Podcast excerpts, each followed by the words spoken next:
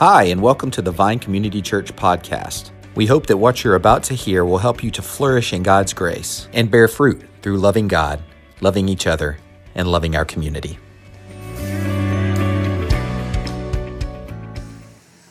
Well, good morning.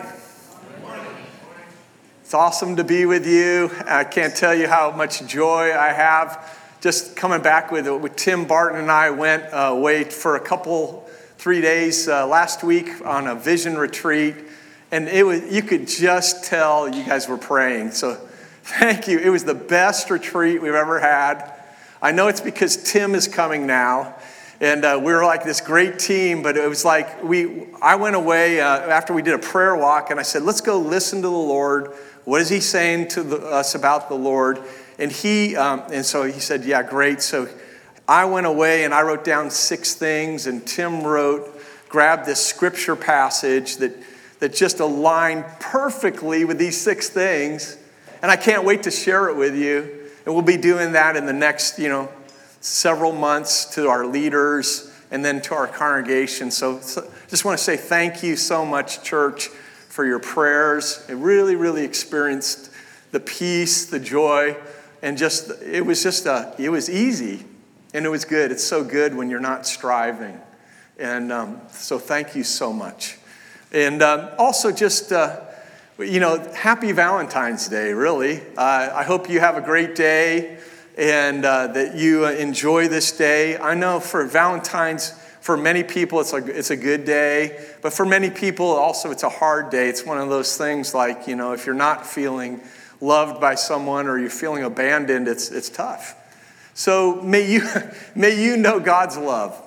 And then, um, how many of you have seen that great love story called The Princess Bride? Anyone? Raise your hand if you've seen it. Uh, yeah, about uh, more than half of you. Good job. The rest of you need to repent and go home and watch it. it's, it's really a good one. It's, it's kind of goofy, but it's good. Uh, and, uh, but it's a story about, you know, Westley and his love, Buttercup.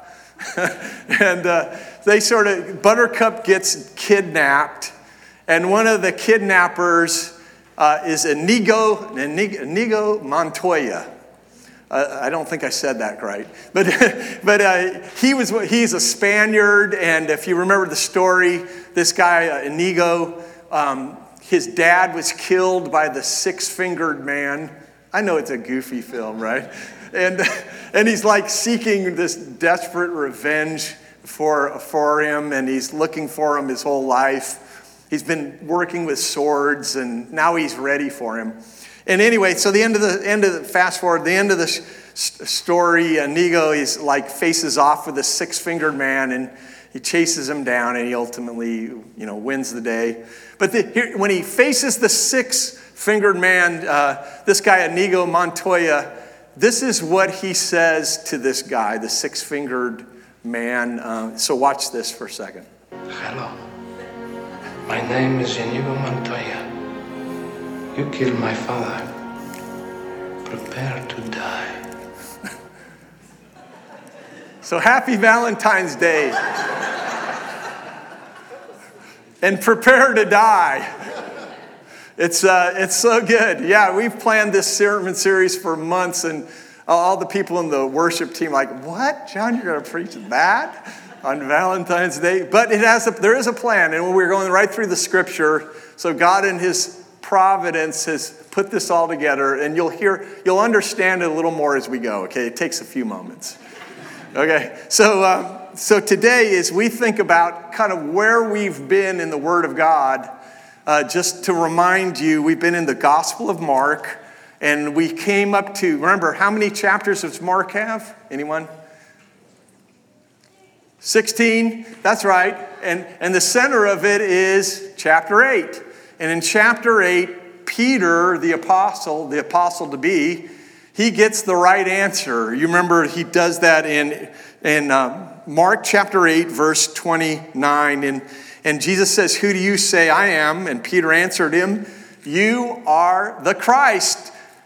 Bam, he hit the right answer. Great job, Peter. I mean, sky, skyrockets are going off, and he kind of wins the day and gets the right. You think everything's going to kind of, that's the crescendo. But you remember that Jesus says so quickly to Peter, and this is back in Matthew's version of this same story. In Matthew 16, he says to Peter, Peter, for flesh and blood has not revealed this to you, but my Father who is in heaven. And what is he saying is he's saying, Peter, don't get so too proud. Don't think you're, you're, you're, you're, you're so good in yourself. It's, the only reason you know this is because my Father revealed it to you. And by the way, if you're a Christian today, the only way you know Jesus is because God has done a work in you. You know that? And so we always get so confident. Like, anyway, so what's crazy about this passage is here that we see that uh, Peter gets this, um, this completely right answer that you are the Christ, which was beautiful. But in the next moment, in the story we're going to look at today, he has this big, big fall. This big lapse of memory or this big fall back into the flesh and into his own sinful, selfish ways. And so that's where we're going to look at for in this passage. So uh, if you have your Bibles, turn with me to Mark chapter 8. And, uh, you know, we love to see this in the context because we're doing comma this year context, observation, meaning, motive, application. So, um, so as you look together with me, um, this is Mark chapter 8, beginning in verse 31. And this is God's gracious, holy, word. May we put ourselves under the authority of God and his word. And he began to teach them that the Son of Man must suffer many things and be rejected by the elders and the chief priests and the scribes and be killed, and after three days rise again. And he said this plainly. And Peter took him aside and began to rebuke him. But turning and seeing his disciples, he rebuked Peter and said, Get behind me, Satan. For you are not setting your mind on th- the things of God, but on the things of man. And calling the crowd to him with his disciples, he said to them, If anyone would come after me, let him deny himself and take up his cross and follow me. For whoever would save his life will lose it. But whoever loses his life for my sake and the gospel's will save it. For what does it profit a man to gain the whole world and forfeit his soul? For what can a man give in return for his soul? For whoever is ashamed of me and of my words in this adulterous and sinful generation, of him will the Son of Man also be ashamed when he comes in the glory of his Father with the holy angels. Again, this is God's holy word. We're saying, God, please um, be our supreme authority and change us. So um, we've, we've already seen that we are to prepare to die. But we're going to do that in seeing this in this passage in two different ways. And the first way is this is to die to our own agenda.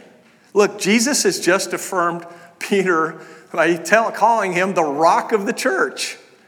If Peter was in school, you would call him the teacher's pet. He would, but here in this passage, the, the teacher, Jesus, is saying that Peter is actually no, caving into the temptations of Satan himself. Is that just a little bit of a contrast? You know, uh, think about it. On the one hand, you're the rock of the church. On the other hand, you're, you're being used as an instrument of Satan. I mean, isn't that crazy?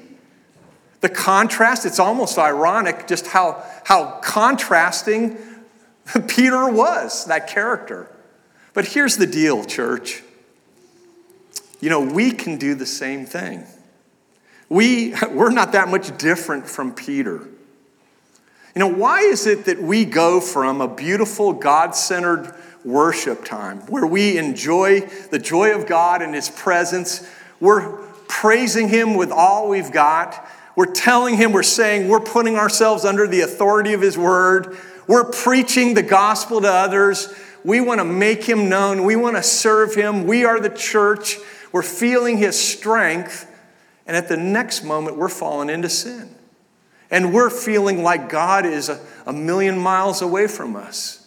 And we're feeling, like, we're feeling like the, at that moment that somehow that we are sort of far from Him. And we get consumed with our wants. And we, are, we get concerned with our agendas and our comfort, approval, so forth. Why is that? Well, or kids, why is it that one moment, you know, you can, you can be having such a great time with your brothers or sisters or your parents, and in the next moment you're like, you're angry at them, you're frustrated with them, you don't want to be around them. Have you ever felt that? Why is that? Well, here's the reason. Every one of us struggle with the battle of this between the Spirit of God and the flesh. His wants and our wants. His agenda and our agenda. And Jesus here predicts in this passage that he will have to suffer many things, be rejected by men, by Jewish authorities, and killed and rise again. And Jesus knew this that only through suffering could he rescue his people. It was only through his submission to God and his will that he was willing to suffer and die that we and our hearts could be one. You see, but here, Peter, we see, like some of us, he sees that suffering does not fit into Peter's paradigm. He couldn't imagine why Jesus had to suffer and die. So he rebuked Jesus. But listen, guys, Peter's rebuke or response is not an act of loyalty, it's actually an act of treason. Jesus' sharp response to Peter shows us that Peter's self interest, in Peter's self flesh, his sinfulness, and his selfish desires, he was unable to accept a suffering Savior. Look at verse 33. And he, and he said here, but turning and seeing his disciples, he, Jesus, rebuked Peter and said, Get behind me, Satan, for you are not setting your mind on the things of God, but the things of men. You see here, Peter suggesting to Jesus that he should somehow avoid the, the cross was like Jesus' temptation by Satan in the wilderness back in Mark chapter 1, verses 12 through 13. That is why Jesus looked at, straight at Peter and the other disciples and said to him, Get behind me, Satan. You see, many American Christians share that same belief that Christians should not suffer. Why? um, they misapply verses such as Isaiah 53 5.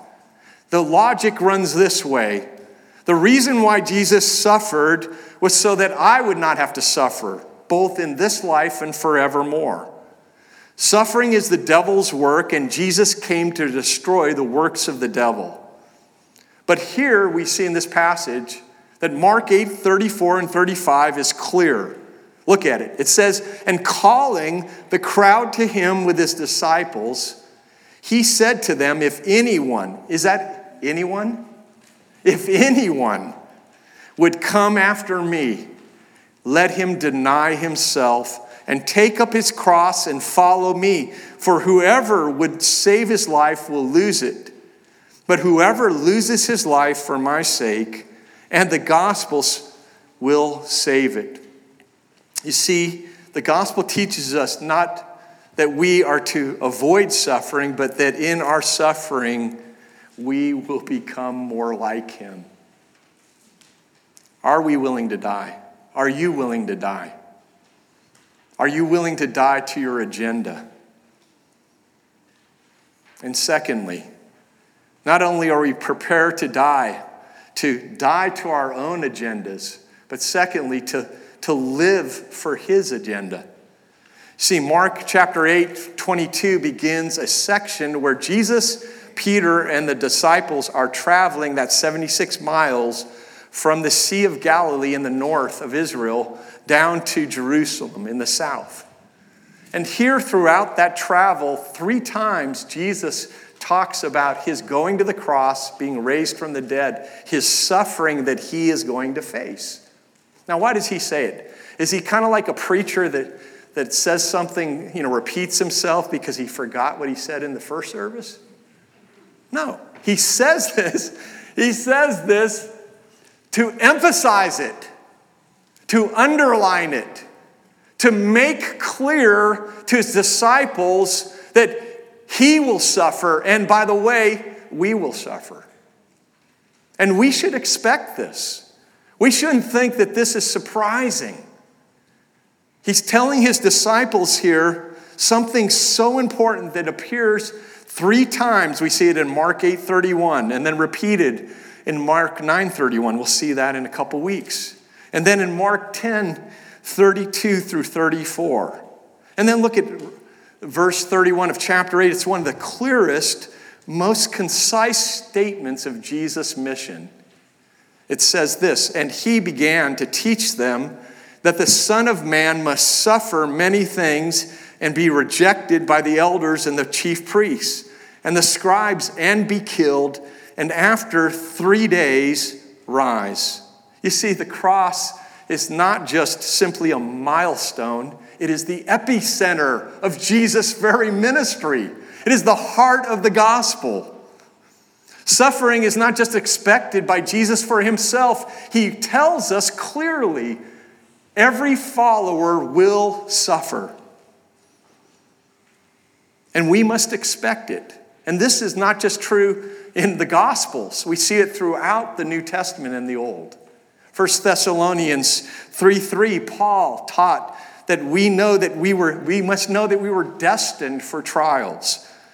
James chapter 1, 2, count it pure joy that we face trials of many kinds. Peter, Peter, remember, he's the one who rebuked Jesus for suffering, and he writes literally what we would call the compendium of suffering. First Peter, he himself in chapter 4 says, Don't be surprised. You're all going to face suffering of many kinds. In chapter 1, he talks about in First Peter, he talks about look at every Christ follower is like gold, and I'm going to place you through fire. Not because I want to hurt you, but you will be refined for my glory and for my agenda and for my kingdom's sake. You see, this is true not just through Scripture, but throughout the hearts of, of people who have always followed Jesus. One great example in history is Charles Simeon. He was a pastor and born in, the 17, in 1740 and became the pastor of Trinity Church in Cambridge, England. And in those days, they didn't have chairs like we have. they had uh, pews, and they could actually, a family or group of folks could actually, they would have a group of their own pew, and they could lock it. Well, they, when Charles Simeon first came to be their pastor, you know what his welcome party was? They didn't like him, so they everyone in the church locked their pews, and he didn't have the key. And so he came into a church with no one there. It was worse than COVID. And, and he began to set up chairs in the nooks and crannies of the church, and that's how he began his ministry. Later on in his ministry, he started to he preached faithfully the gospel of Christ. And guess what? Students in Cambridge would often picket and riot his church. And throughout his life, Charles Simeon, almost every time he preached, he was in horrible pain. He had gone through great physical adversity.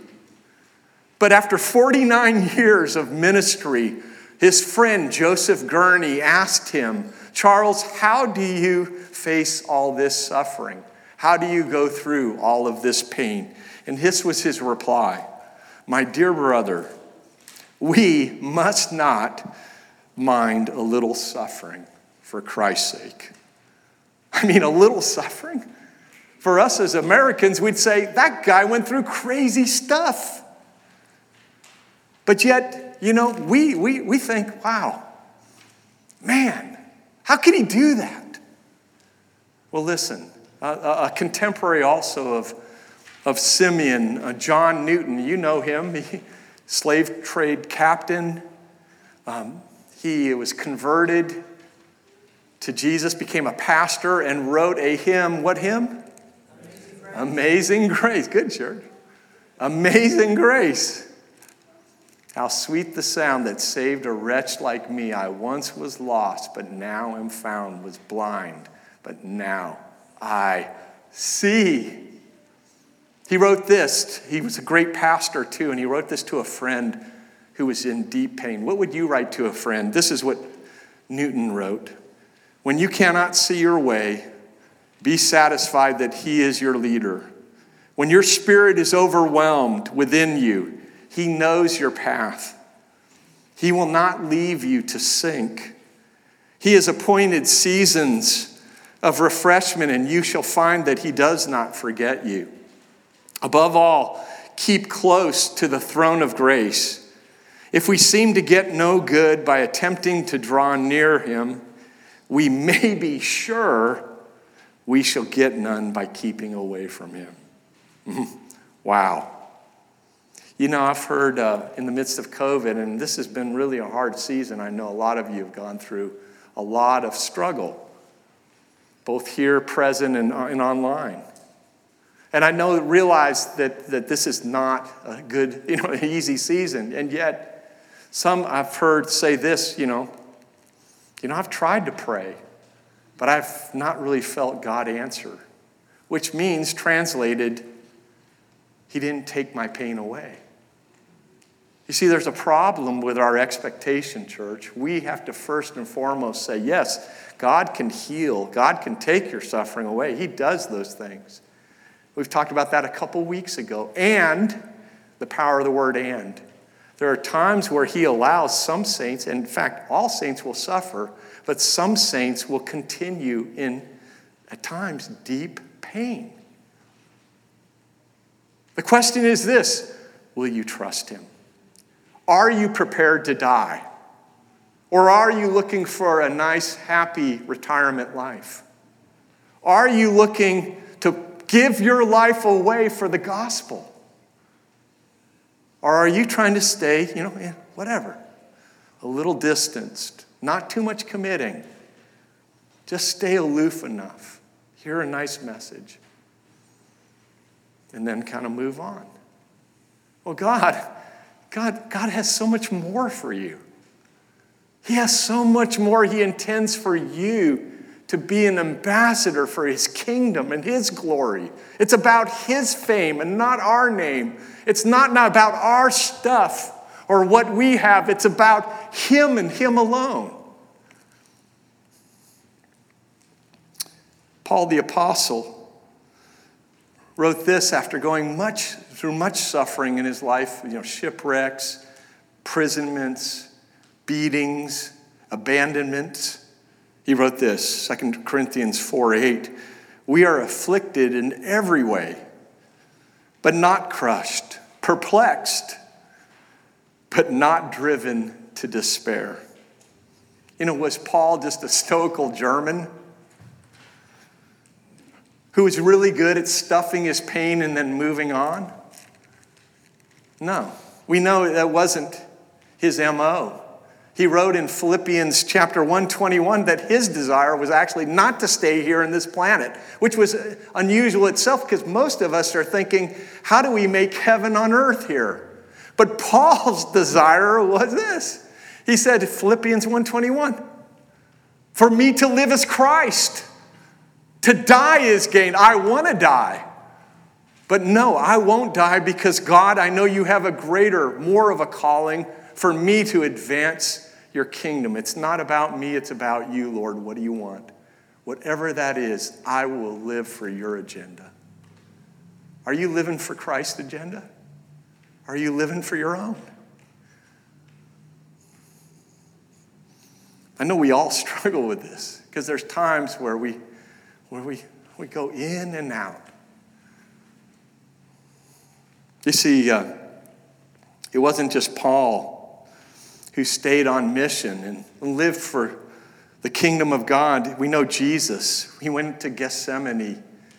And in Gethsemane, Matthew 27 46, he was, he was thinking about the, what he suffering he would experience at the cross of taking the sins of the world, your and my sins, the death we deserved, every one of us, past, present, and future in all of history. Can you imagine?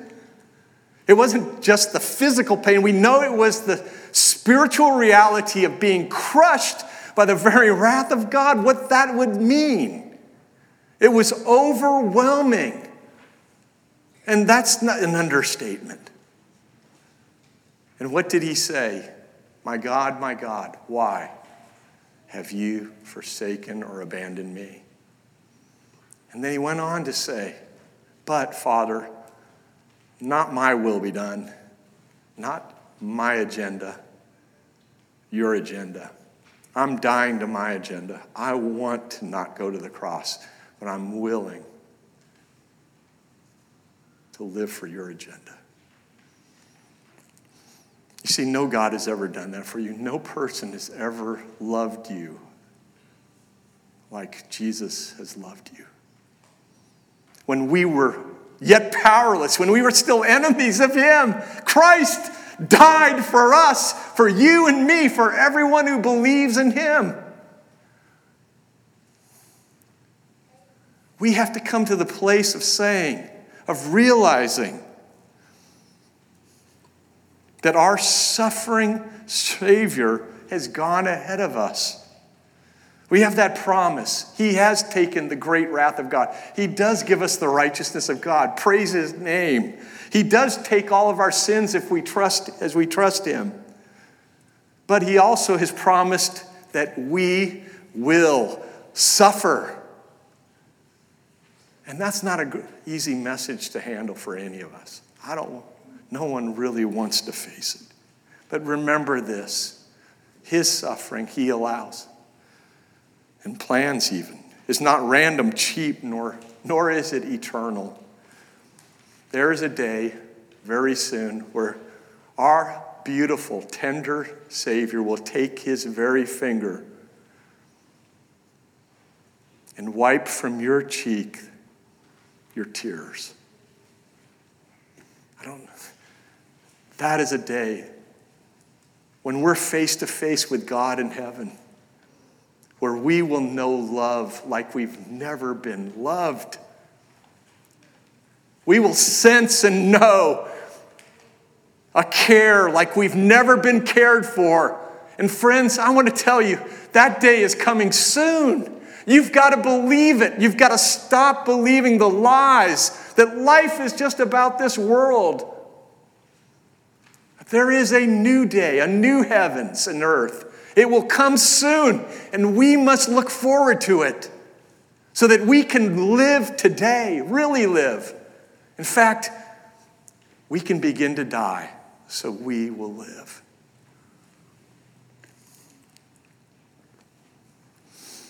So, today, as you think about this message, how do you apply it? And just to think, you know, I know some of you are going through some deep pain. If you know the Lord, He's with you, He's near, He's for you. He understands. He's gone through every bit of pain you could ever experience. He's for you. Will you just say, Jesus, thank you? I believe, help my unbelief, like we saw a few weeks back. I believe, help my unbelief. And then if you're, it's Valentine's Day and we're thinking about, well, love and all that stuff. And, you know, love's not just a Hallmark card. I'm glad for them, they write good cards. But look at love is experienced by knowing a Savior who would die for you. Again, no other God, no other religion even makes that claim. And so if you're not a Christian and you're like, well, it's not working for me, look, investigate, see, read the Bible. Read it with one of us. We'd love to help you to, to get to know this suffering Savior who died for you. And then, then look, Christ follower, we need to come to the place of just saying, Lord, Lord, where have I not been willing to die? So I could really live. This is not about your self martyrdom. This is not a masochistic spirit. This is a person who receives and experiences the love of God through Christ Jesus, the living and true Lord.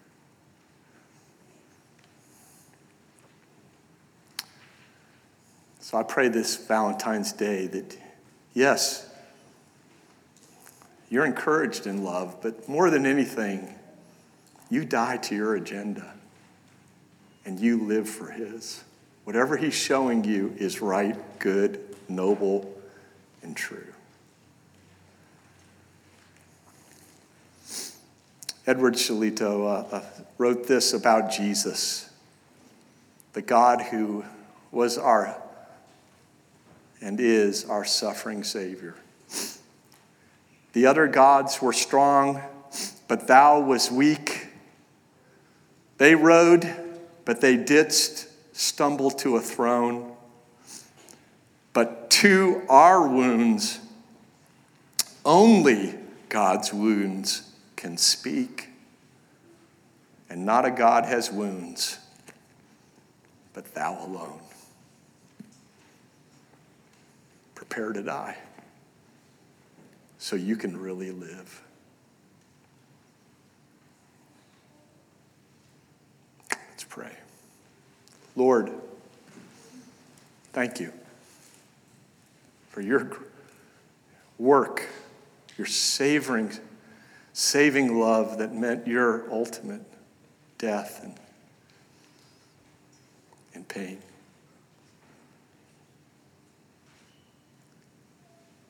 God, we praise you. We give you glory. The words almost seemed not enough, but we do. We say, Thank you, God. Glory to you. There's no God in the universe like our God. Amen. So as we come to his table, just encourage you to just take a moment, a couple moments to uh, reflect and repent. I mean, every one of us sense this uh, that we, there's areas where we need to die to our agenda and our self interest. Will you tell, ask God to reveal that to you right now? For you. How does He want you to die? Let's go to him in just a moment of, of reflection.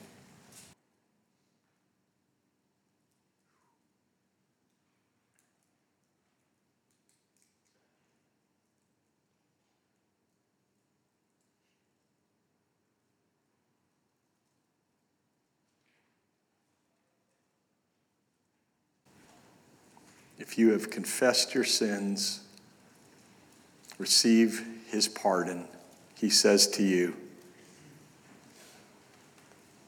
by his word, you are forgiven. Sin no more.